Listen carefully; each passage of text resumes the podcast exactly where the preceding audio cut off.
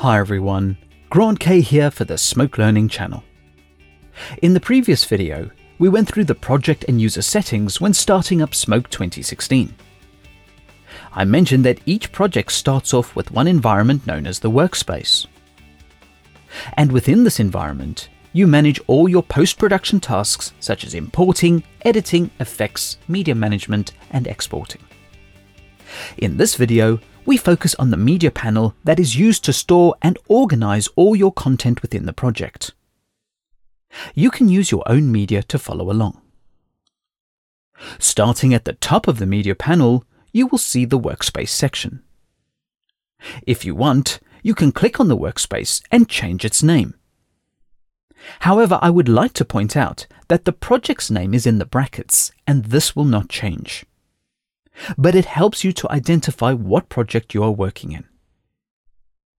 Within the workspace, you will find your libraries folder and a default library to start.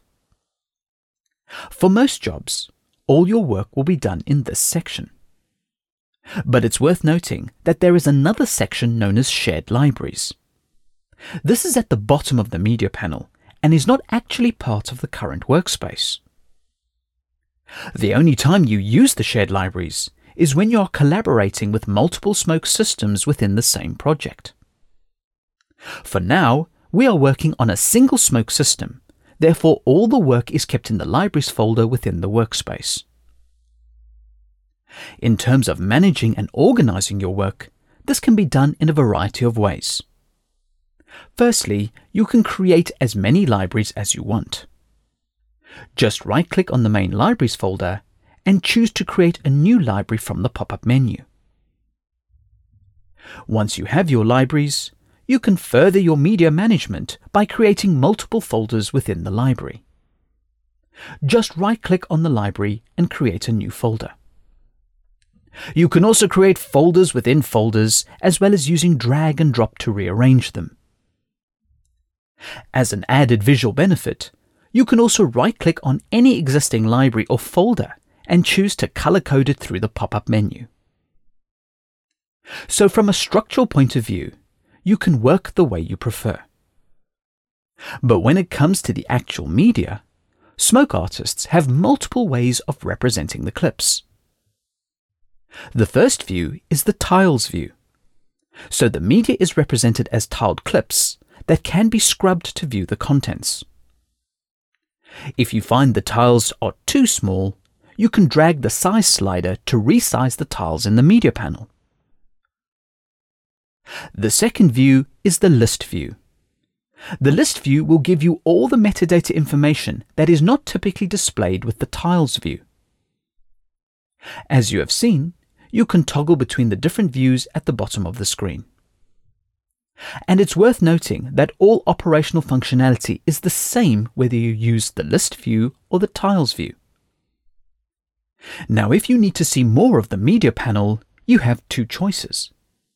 Smoke 2016 now offers a dual monitor setup. So using the recommended hardware configuration, you can have a full screen media panel on one screen and the rest of the Smoke interface on the second please visit the Autodesk website to see the recommended configurations. If you are working with a single screen and you need more room to view your clips, you can press the one right arrow keyboard shortcut and this will expand the media panel full screen. This is also available as a toggle at the bottom of the media panel. The same keyboard shortcut will scale the media panel back to its original size. What's really handy is the regular view of the media panel has a separate tile size compared to the full screen view. This means you can adjust the tile sizes for both views and toggle easily between them. Staying with the full screen view of the media panel, switch to the list view. By scrolling through the list, there is now a ton of metadata being revealed. In terms of media organization, you can manually arrange your content. Or you can sort the content by any of the columns in the ascending or descending properties. By clicking on a column header, you will cycle through ascending, descending, or manual sorting. You can also right-click on any column to choose the sorting as well as what columns are displayed in the list view. And as you have already experienced, if you prefer a more visual view of your media in any part of the media panel, you can switch to the tiles view. This is a more effective way to visually identify any media. Please note that manual sorting as well as ascending and descending sorting is also available in the tiles view. Now I'd like to show you some finer details that might not be apparent, but it will allow you to know exactly where you are in the media panel. Let's take the tiles view into account, as well as the sheer volume of elements you could have in the libraries. This could lead to a massive list of entries that you need to navigate. So to help you keep track of your location in the media panel, you have dynamic folder accumulation. In other words, as you scroll the media panel, the libraries and folders will gather at the top of the media panel. For example, if you have a folder containing hundreds of clips, you can keep scrolling the media panel and you will always see the current library and folder that you're browsing. As you move on to the next library or folder, this will continue to gather at the top of the media panel. You can click on the arrow symbol of any of these levels, and this will jump you back to that point within the structure. This is extremely useful to manage very populated libraries. Another useful view that is more appropriate for media management is the dual panel view. Now you have two views of the same media panel, but they are independent of each other. You can look at different sections of the libraries at the same time. So moving elements between different libraries is much easier in this view.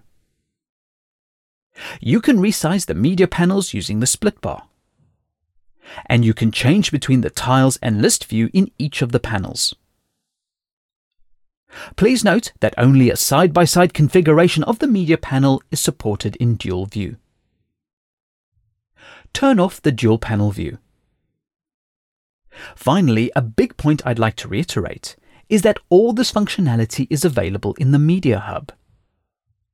So for example, let's switch to the Media Hub. Using the Project tab, you should have the same experience browsing projects. You're able to view all the workspaces within a project. Going into a project, you can use the tiles or list view. Now ensure you toggle to a hierarchy view instead of a single view. When you browse the folders, they will dynamically accumulate the workspace structure at the top of the panel. Double-clicking on libraries or folders will isolate that section in the browser for a more focused view of the elements. You can track your location using the breadcrumb hints above the browsing window. Clicking on any of these points will reintroduce the higher levels of the workspace structure. So you can easily focus on a single folder, or jump back to the entire workspace structure with a click. Another example of the media panel functionality is considering the task of conforming. By using the Conform tab at the top of the media panel, you can filter by conform sources. Using this in combination with the tiles, you can clearly see the shots associated with the conform. Hopefully problem solving any conforms will be easier from a visual standpoint. To conclude this video, as a reminder, you don't need to see the media panel all the time for creative tasks. You can press one left arrow and it will disappear. The same keyboard shortcut will bring it back when you need it. Comments, feedback, and suggestions are always welcome and appreciated. Thank you for watching, and please subscribe to the Smoke Learning channel for future videos.